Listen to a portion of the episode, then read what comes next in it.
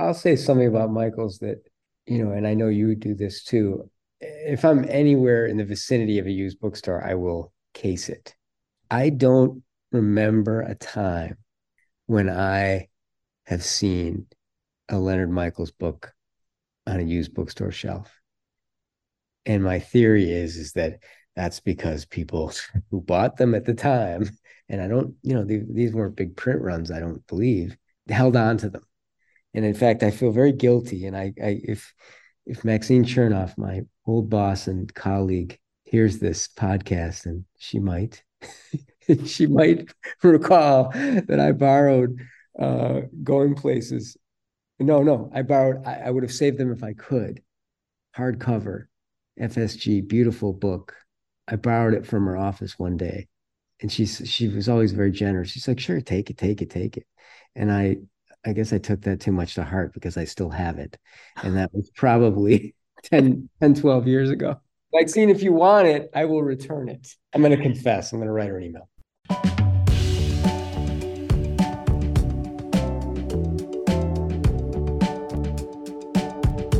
This is The Lonely Voice with Peter Orner from Texas Public Radio. I'm Yvette Benavides.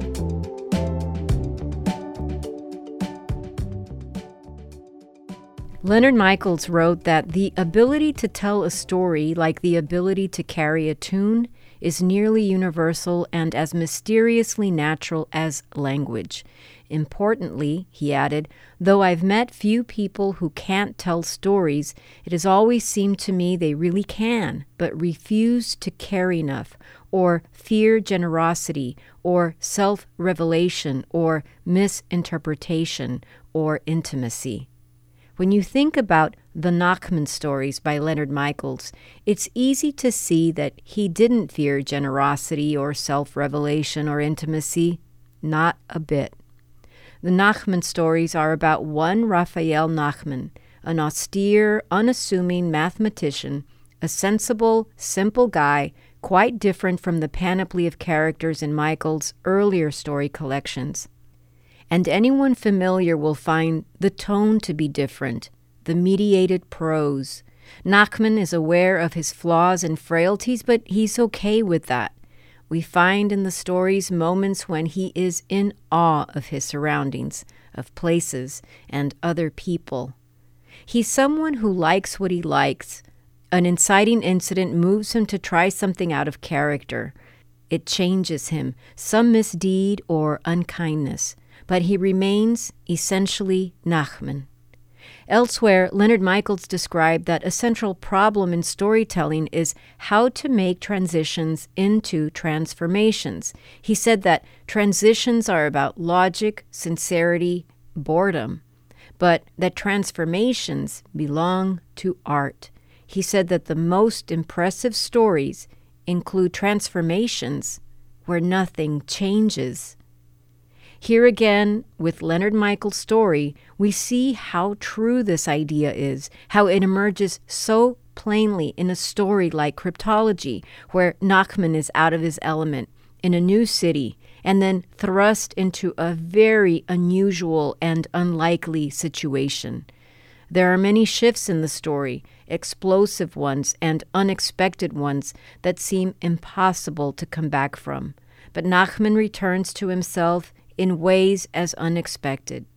If, as Leonard Michaels said, the most impressive stories include transformations where nothing changes, cryptology is truly sublime. Here now, Peter Orner and I discuss Cryptology by Leonard Michaels, and stay tuned for a bonus story by Leonard Michaels. You know, he, he was one of these story writers who um, whose books I think meant a lot to certain people at a certain time, and uh, and then they didn't for a long time. And he, I think he was having, he had trouble getting published, I believe. I mean, I, I don't know much about him. I just know he was, I, I think he wasn't an easy, easy guy. You know, his talent was enormous and almost hard to contain, I think. And I, I think he fell out of print. And then he was brought back by um, a San Francisco publisher called Melville House, wonderful publisher. And they published him to the end of his life.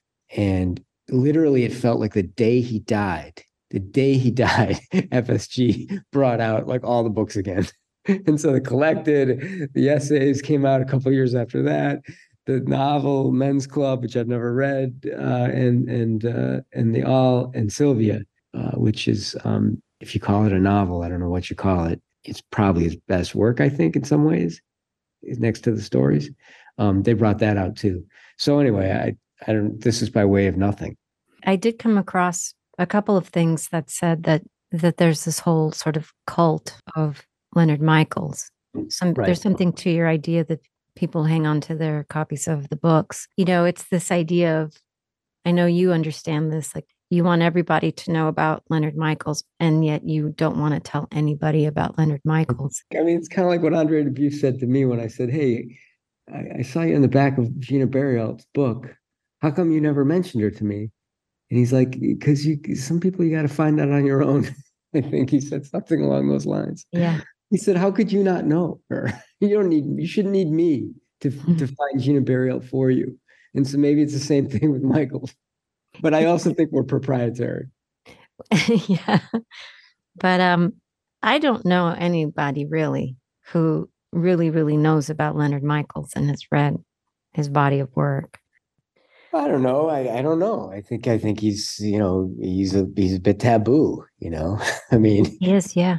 I find it hard to to teach certain stories of Michaels, to be honest. You know, and uh, you know Michaels he can be offensive. I mean, I'm just saying, like, uh, you know, he can, you know, he, he's of a certain male writer of a certain generation. Absolutely. That said, you know, the sentences are extraordinary.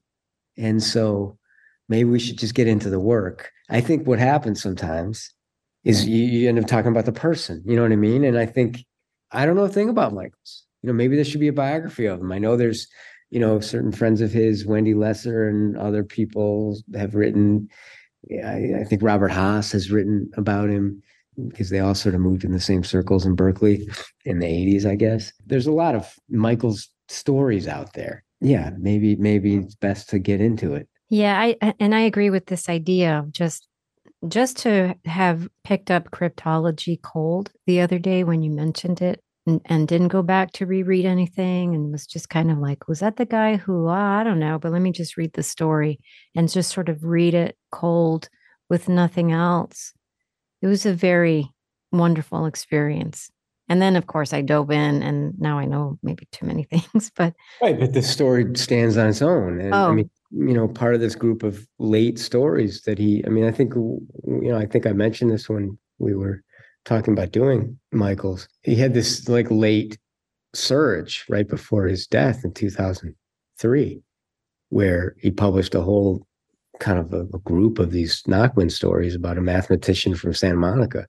And what I think about them, and you know, I I think we should talk about the story itself, but I think like there's something about the Nachman stories that really shows a writer who transformed into another writer at a at certain point in his life. I mean, you know, we throw around Chekhov a lot, right? We've mm-hmm. done a show, you know, it's dangerous to throw around Chekhov, but my feeling in reading the last couple of paragraphs of cryptology is that you know he went back to Chekhov as some people do, you know, or maybe he never left him, you know.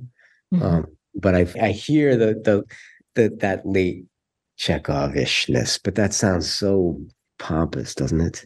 No, it doesn't. Well, I want to hear if you can share in a little while or as we get there, as we get to these points, why you feel that way. I think those things will emerge. But maybe an obvious one is the um the third person narration.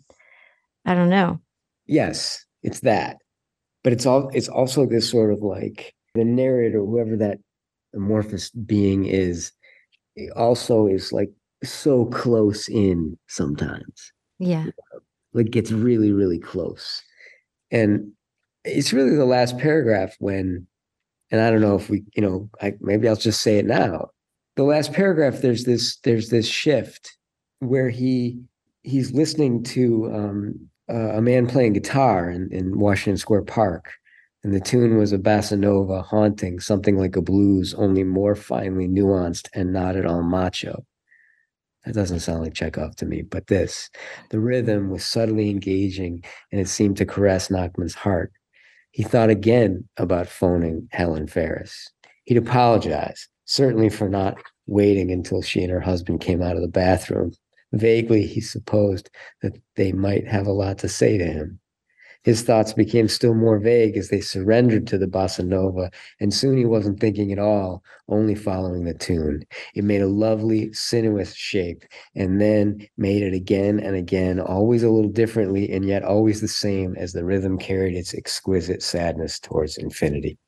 There's a certain um, the story's kind of scalding, and then it doesn't it doesn't end there, and and that's makes it makes it different than even even some of um, Michaels' early great stories. I'm so struck by this this synesthesia of that. This talking about the sense of the shape of the music, right? Using one's one sense to describe another sense. The other thing is, I printed out a copy of the story from the New Yorker from 2003, the year he died, and it does not have it does not include the penultimate paragraph Numbers have no history. He yearned for his office and his desk and the window that looked out on the shining Pacific. Read, read the next sentence. He'd never gone swimming in the prodigious, restless, teeming, alluring thing, but he loved the changing light on its surface and the sounds it made in the darkness. He didn't yearn for its embrace. You're right. I mean, that's just beautiful. And I was thinking about, um, well, okay, I'm going to direct, continue to derail us if I don't let you just talk. Let's talk about the story from the beginning, maybe. All right. So you have a, it's fairly simple. A mathematician has come to New York for a conference. Apparently, he was invited by some company that gave, that paid for his trip out to New York from California, and um, he's at this conference, and he's supposed to have an interview with this company that has paid his way. And when the interview time for the interview, interview comes, no one meets him at the hotel, no one calls, no one leaves a message. so he is on this all expense paid trip to New York, where he's from, um, and where his uh, father lives in Brooklyn. And he ends up kind of being, uh, you know, dismayed and a little bit distraught that that he wasn't important enough to even be canceled upon you know they didn't say we got to cancel the interview if something came up or whatever. They literally just blew him off even though they paid for everything. So while he's thinking about this he uh he he's wandering around manhattan and he um is is someone calls his name and it's a, a woman who um apparently knows him very well and is ecstatic in his mind to see him her name is Helen Ferris. Helen Ferris obviously took great pleasure in listening to Nachman. And yet, in the center of her rapt, almost delirious focus, Nachman saw a curious blank spot, as if she were not con- conversing so much as savoring. Her brown eyes devoured his, and her smile suggested a rictus in its unrelieved tension and shape. The intensity in her alarming red lipstick made Nachman think she wanted to eat him, and it goes on like that. But but you, the reader starts to realize even before we're told it that he has no idea who this person is, and God knows we've all been there, right? Mm-hmm. And uh, and anyway, uh, Helen Ferris invites him to dinner and then gives him her apartment key and says, without even asking if you know, he just she just gives him the key apparently and says, you know, come over for dinner with me and my husband. And uh, and, and it's kind of exciting. And he's he carries her key around with him all afternoon. And then finally he does uh, does end up at the apartment of of someone he doesn't know who it is. And so you think about what the little bit that we know about him so far, even if you've not read another Nachman story, is that this is a, a little bit out of character I mean, even just the way he's engaging with Helen. Totally. We yeah. know we can pick up a lot about him. I'm very interested in some of the things he he's thinking, like where where it says Nachman wondered fleetingly if Helen Ferris thought he was an idiot. There is this idea of, of his um, insecurity about not just the fact that he doesn't remember her, but then also how now that she has all this information about him and this conference and the fact that he was not met by whoever paid for the trip and right right. that's of, that's an important point that yeah. he, he he blurts out that he wasn't the story about not being met at the hotel and how you know and and you know he it's clear that he's distraught about it. Yes. The thing about um no joe schmo somebody anonymous wanted to interview me for a job. I have a job. I'm not looking for another one. You can tell he's he is concerned about how he appears to her. And then he does go to the apartment. So i, I want to ask you a question about the apartment part. Is it funny to you? Uh it's about as funny to me as it is to him. It's not funny. It's it's horrible. I don't know if we can give away everything. It's i mean it's hilarious and also deadly not funny. I don't always laugh when i read michaels even when he's comic he has a deadly com- sense of comedy, I think, and and and he, I think he knows what what what might be funny to certain people is not funny to the person experiencing it. And I think the story is so close to the person experiencing it that it isn't funny, that it's cruel. He gets there and he's in the apartment, and the, the couple is apparently in the shower together. He's in there he's come into the apartment and and not only are they in the shower together, but they are clearly and audibly talking about him and what a loser he is. I mean, it's it's just horrific. I mean, you could why don't you quote from it? well, the, so the dialogue between uh, Benjamin and Helen goes like this. Um, in the shower. I don't want to talk. I don't want to have to talk to him alone. Oh, for Christ's sake, you can talk to him until I come out, fix him a drink, turn on the TV, watch the ball game. Men like sports, you won't even have to talk to him. Be nice for once in your fucking life. Hey, hey, hey, I'm supposed to be nice. Like I invited the schmuck to the apartment. I'll pick up the check at dinner, baby, but that's where it ends. This is your affair. Don't start with the affair business. He's not my type. You have types. I'm always nice to your friends, Benjamin, even when they bore me to death. Friend, you said you didn't even he didn't even recognize you. So what? He's drifty, not your average New York cocksmith like some persons I could name. I'll remind him who I am at dinner. I'll be sitting there for Christ's sake, he'll die. He won't know I told you anything. Besides, he probably doesn't remember that either. He's practically certifiable. I think his fly was unzipped. Don't make me jealous. Helen Ferris laughed. What's the guy's name? Nachman? What's wrong with Nachman?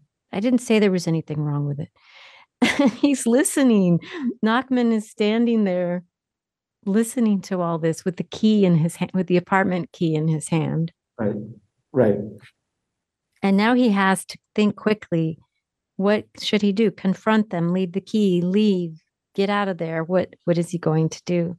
But I do want to say that the elevator ride up with the the three walls of mirrors yeah. Uh, that's such a beautiful detail. Yes. Uh, Those mirrors come back at the end too. Yes. As if he's going to leave part of himself there. But just to go back to like, it's so interesting. Like we think one thing about an interaction, and the person we have had that interaction with a couple hours before thinks something entirely different, and that is the stone cold truth. And yet we never seem to know it. You know, uh, and, and Nachman just gets it in the face. And he, so yeah, you know, what would you do? I'd, I'd get the fuck out of there and I'd slam the door or whatever. Right. But yeah. Nachman does, I think, what I would actually do. you know, not the thing I would do in, in my mind when I'm judging Nachman. I feel like I might do exactly what he does, which is he's tiptoeing around. He doesn't want them to know that he can that, that he can hear them, and then he thinks about leaving, of course. And he's like, you know, uh, but he, he couldn't simply walk out the door. If they heard the door shut behind him, they'd feel terrible knowing Nachman had heard them. Why should he care? And of course, we say, why should he care? And then the next sentence is two words Nachman cared. The, the fact that Nachman still cares is pretty universal in a way. I think I think we'd we'd rather have this not be out there you know what I mean? So so it might be easier to just have this couple come out and like, oh, hi, Nachman, let's have dinner. Mm-hmm. You know, and pretend it didn't happen. Which is what I think he's sort of maybe planning to do at that point, but then things get even more crazy. Yes, and this comes on the heels of this late October weather description where where it says um, it felt summery, but as the afternoon wore on, Nachman detected a quality in the breeze that was too poignant for summer, had too fine an edge. Another year was nearly over. Nachman liked the poignancy, could almost see it in the changing light. The sun would soon be lower in the sky. So it's like now it's getting darker and colder, it, but there's a poignancy and there's a beauty, but then there's darkness and cold would invade the streets and challenge people's energy, give steel to their thoughts.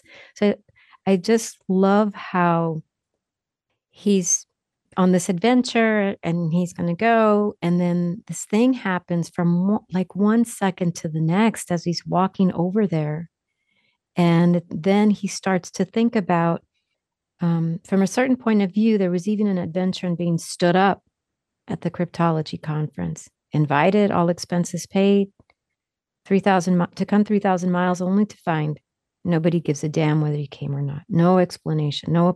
So you just see like the disintegration of his, I don't know, his his good feeling about being on an adventure, about about you know about to do something kind of out of character. Then the truth was that Nachman was enraged. He had smiled as he talked to Helen Ferris. He hadn't let her see his anger. She might have thought that he was angry at her. So there's all of that sort of broiling underneath the surface, too, I think. And then only a fool would accept an invitation to meet somebody who had no name. Nachman was a fool. That was now an established fact. Good. He felt much better. You know, I looked up the meaning of the word Nachman. It means compassionate and sensitive. Oh, my uh, my childhood doctor was a very very bald uh, Dr. Nachman. Um, Dr. Na- Dr. Nachman and Dr. Gumbiner had a practice together. I went to Nachman my whole my whole childhood. Dr. Nachman. Oh wow. He was, he, was, compassionate, actually. Hmm. I, you know, I don't know if are we doing justice to this story. I don't. I'm know. not. I I, I no, knew I this was going to happen. I'm sorry. No, no. I think I think this is a hard story to. Like we end up being overly hyperbolic or I don't know. It's just there's something so quietly gorgeous about it is. You know how how just like he's just a guy trying to trying to live through his trip. He's not somebody who wants to who wants to be there. You can boil this story down so easily and outline it in, you know, five bullets and and why why would anybody do that? But i mean you could say oh well it's about this guy and this woman comes up to him and then he goes to their apartment and they're talking about him and right. then the cat does this terrible thing and then um you know and then he leaves and he listens to some guitar music at, at the park. The end that's not the story of course it's there's just so much how how to talk about how to talk about even even broaching the idea of the unexamined life. It has been said that the unexamined life isn't worth living. Nachman wasn't against examining his life, but then what was a life? And that's kind of what he's doing. I just I just love the way that he is this math guy and we have to talk about the fact that he's a mathematician. He's a math guy. And this just sort of maybe superficially we can think of him in that sort of mathematician way like there's no way this guy's going to be bothered by what these people are doing he probably wouldn't even have gone to their apartment and let himself in that's that would be so out of character but that's not true like you said this story can be boiled down it can be talked about and we can't get to it right and i think you know we've done i mean this is a hard one to to to to capture because it's just all in the sentences. But there's one thing that I might say that is truly horrific about this, and that is overhearing people talk about you. And the line is, he'd never before overheard people talking about him. It was unnerving. He'd been radically objectified like an insensate rock while his soul floated in the air. A general hurt spread within his chest and began to seep like poison throughout his body. I mean, this is something you never forget. You know what I mean? And you know, and and and you're lucky in your life if you don't go through something like this, if you don't hear what people said about you. But you know that we sometimes do, right? I guess it's just that that real time like he already know it means you know Nachman already feels like a loser and now he's for no fault of his own he thought it'd be kind of fun to have dinner with people he didn't know and then it turns out that they're talking about him too. Nachman can't catch a break. He can't catch a break. And I think to me that feels a little bit like like this is a story about a writer capturing how that felt and I feel like Michael's a probably knew a lot of what it felt like to be to be dissed like this. I agree, and I I do want to say one thing about that. It's it's it is horrific what he experiences overhearing what th- these horrible things that they're saying about him, and they're not horrible in that. They're just mean. They're also fairly ordinary mean. I mean, I could see myself being one of the couple talking about somebody.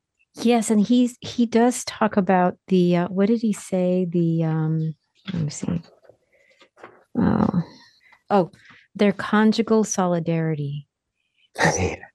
this is a couple who does stuff together. They take showers together, they travel together, they have dinner together. You know, he's yeah, and and you know, and the last thing anyone would want is their private conversations be heard by anybody else. Yeah, They've ganged up on him. I mean, and the the thing that's really interesting to me is he doesn't really remember Helen and he doesn't know Benjamin.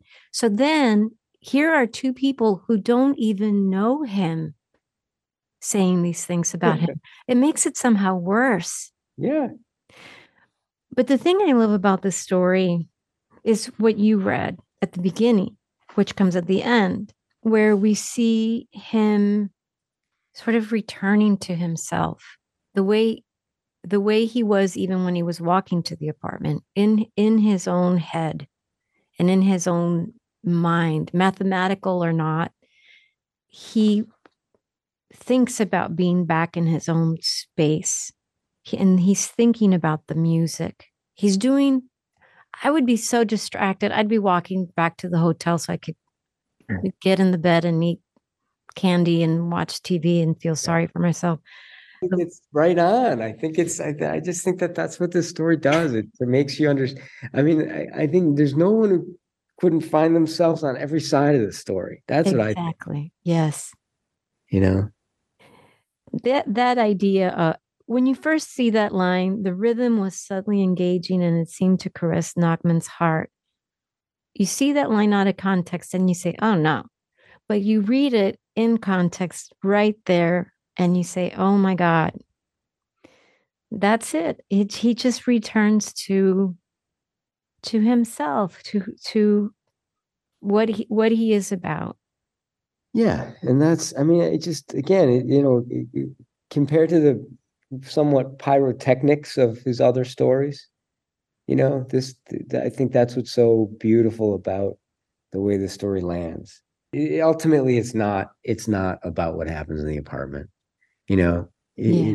it's it's uh, you know about a about those last paragraphs that second to last paragraph that you read and then the, in the final paragraph i think it just all comes down to just you know kind of like this is uh the life that you know we live you know yeah. and here he is listening to some beautiful music in washington square park where he does say it made a lovely sinuous shape made it again and again, always a little different, and yet always the same, as right. the rhythm carried its exquisite, exquisite sadness toward infinity. It's a life. It's it's a a short story tragedy that we didn't get more Nachman stories, but this this is the final one. You know, this is the end, and that's the that's the line: exquisite sadness towards infinity. I mean, there's one thing I wanted to mention that we didn't talk about, and that's when when uh, he says to Helen Ferris when he sees her on the street, he's like, you know, I, I, decided I would take the take the interview because you know it might be fun to be a millionaire. I fancied myself buying things like a dishwasher, but I don't work for money. You know what I mean? My salary check pays my bills. I work like most people, not to waste my life.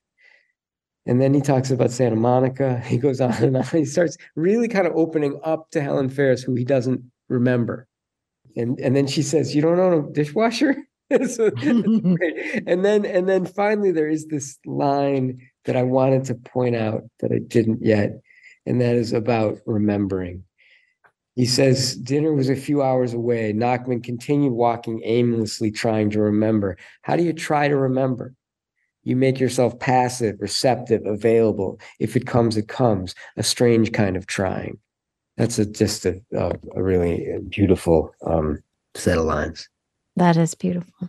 So, but you know, as you're talking, it's making me think about how in each of the Nachman stories, there is a, always a moment where it's Nachman kind of saying something akin to, and I accepted the airplane ticket and the the hotel room and this all expenses paid trip because why not?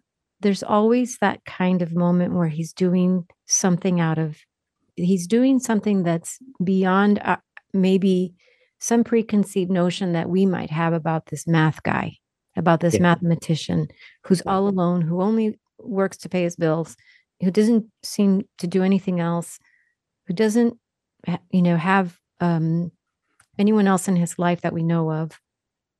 He does it in all the stories. He does something like that in all the stories. And you know what? It's always imbued with reaching out to somebody else. Yeah, I, I like I, like what you said, compassion, meaning Nachman. That that can't be a mistake, and the, the, just the humanness of it, yeah. and and just somebody who's just kind of settled into a life that is a life. Period.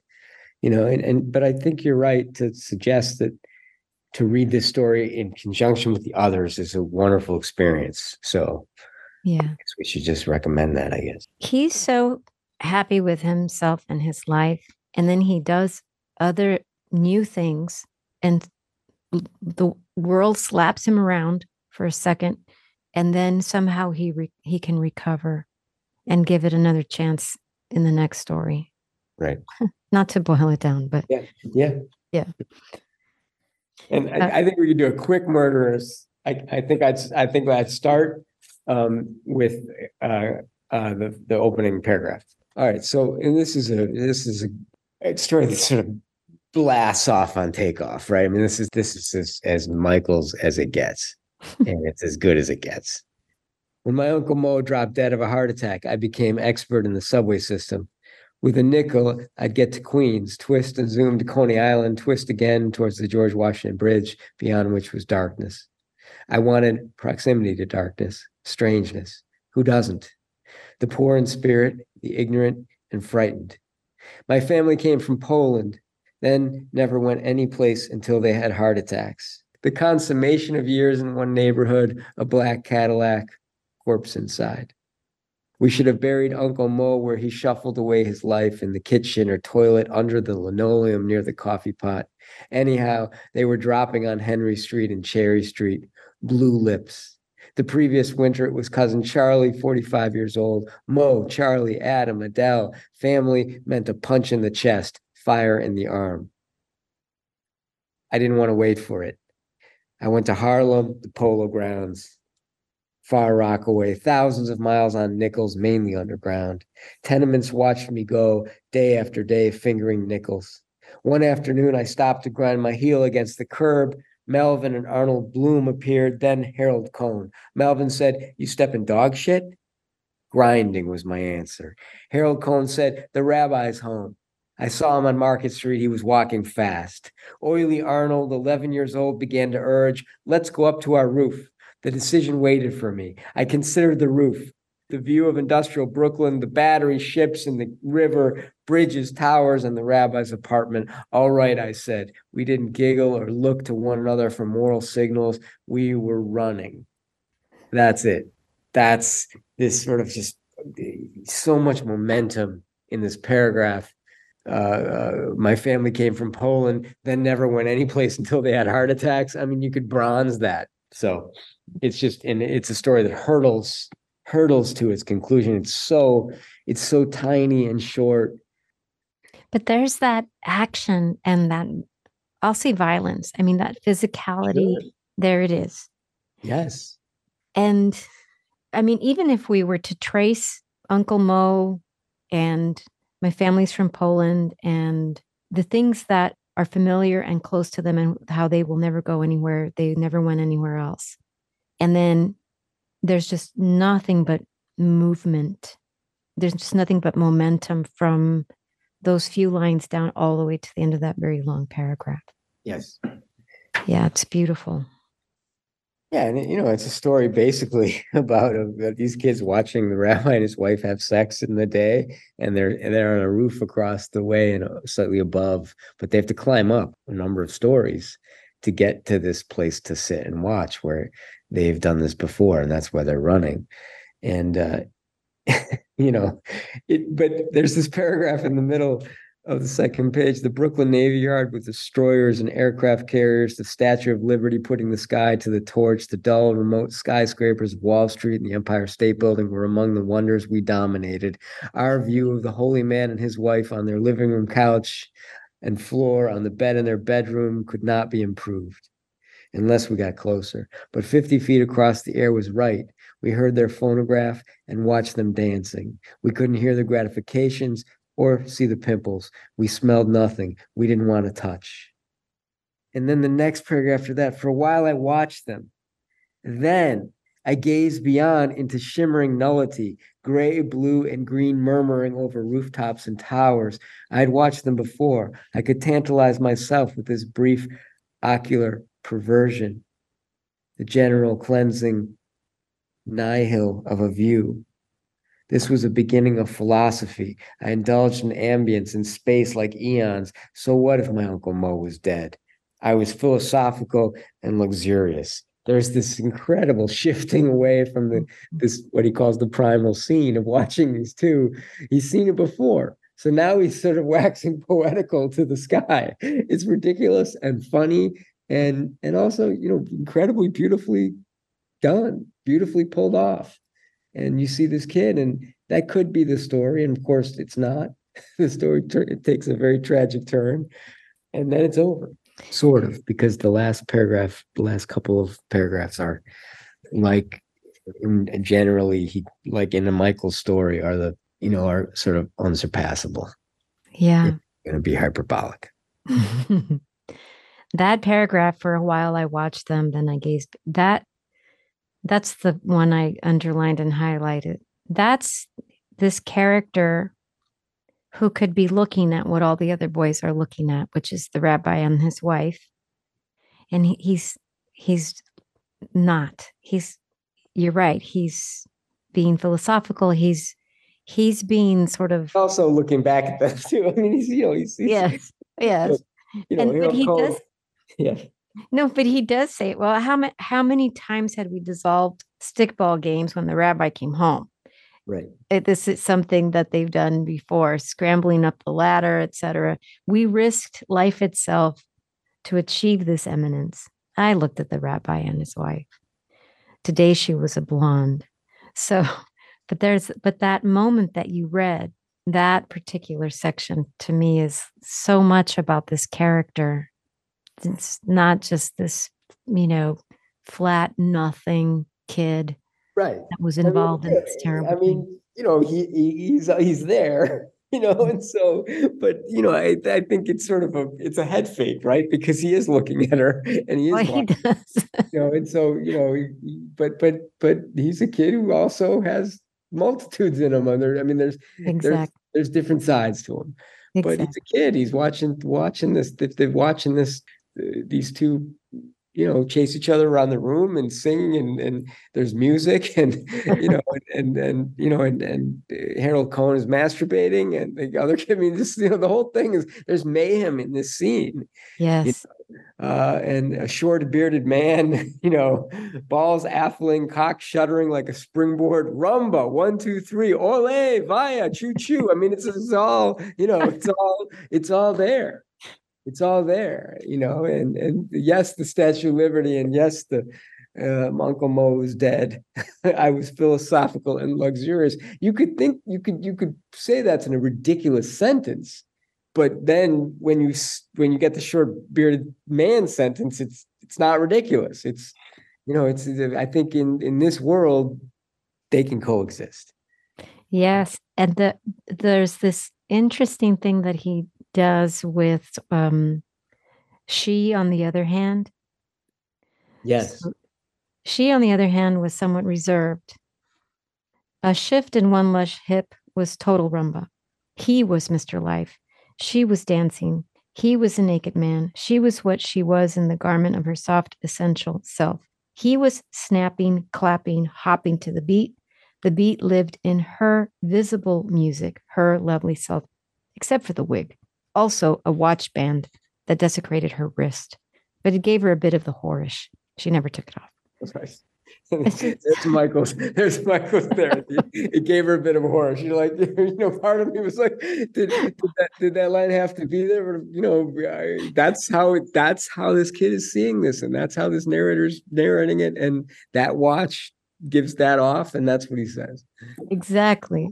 Exactly. You know, so I wouldn't take the story without it, um, and and that she never took it off is really key you know, these are orthodox, an orthodox couple. She's bald, but she's got wigs. You know, it's just just a wonderfully vivid scene, and you know, nobody who reads Murderers ever forgets it. And they, they may actually forget what happens because what happens is is is dramatized in such economy.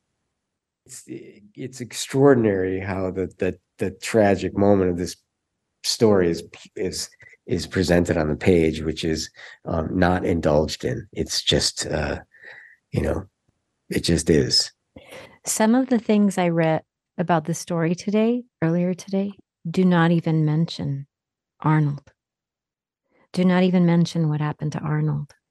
It's sort of like the boys get caught and they're sent away. Never, no mention. I find I just find that so interesting. Yeah, I mean, you know, it it it, uh, I mean, the story is more than what happens to Arnold, but the story is every, is is what happens to Arnold. And uh, you know, I, I, yeah. it's not. I you know, he fall you know he falls off.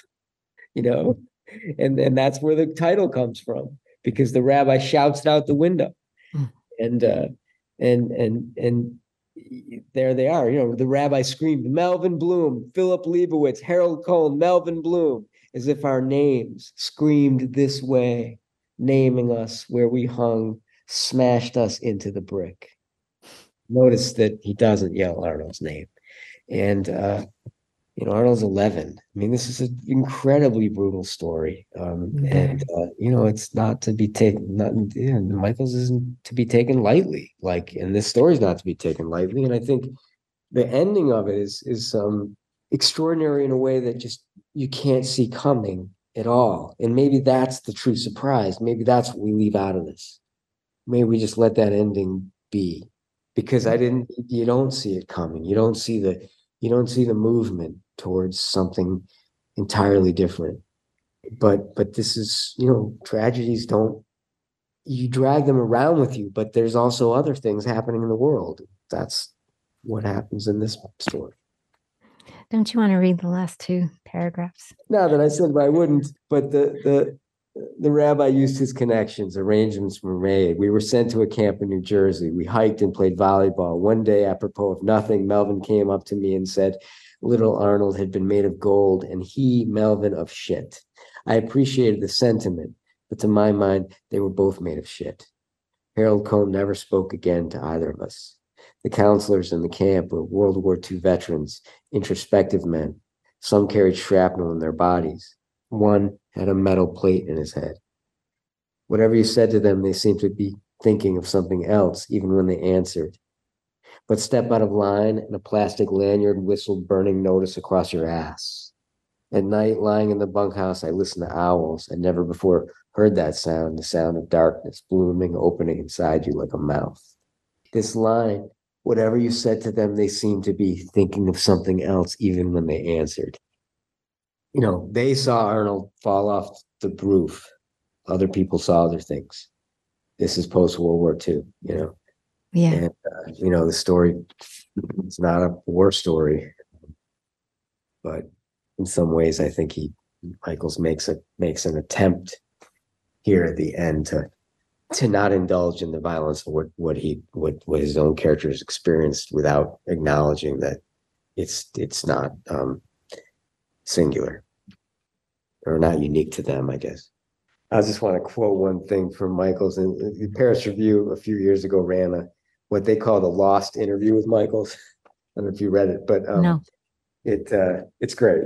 Um, and it's, I don't know how it got lost. I think it got lost because they didn't want to run it at the time. But anyway, he says the short story is less obligated to tell a great big lie about life. And if anybody knew that or lived it, it's Michaels. And that's why he deserves a place in our Lonely Voice pantheon. Leonard Michaels is the author of Cryptology and Murderers. Peter Orner is the author of seven books, including the story collection Maggie Brown and Others. His essay collection, Still No Word from You Notes in the Margin, was a finalist for the 2023 PEN America PEN Diamonstein Spielvogel Award for the Art of the Essay. He holds the professorship in English and Creative Writing and is the director of creative writing at Dartmouth College. This has been The Lonely Voice with Peter Orner from Texas Public Radio. Do you have a comment or question or a story suggestion? Send me an email at yvette at tpr.org. Jacob Rosati composed the theme music for The Lonely Voice. Dan Katz is Texas Public Radio's news director. Remember that you can now subscribe to The Lonely Voice wherever you find the best podcasts. And thanks for listening.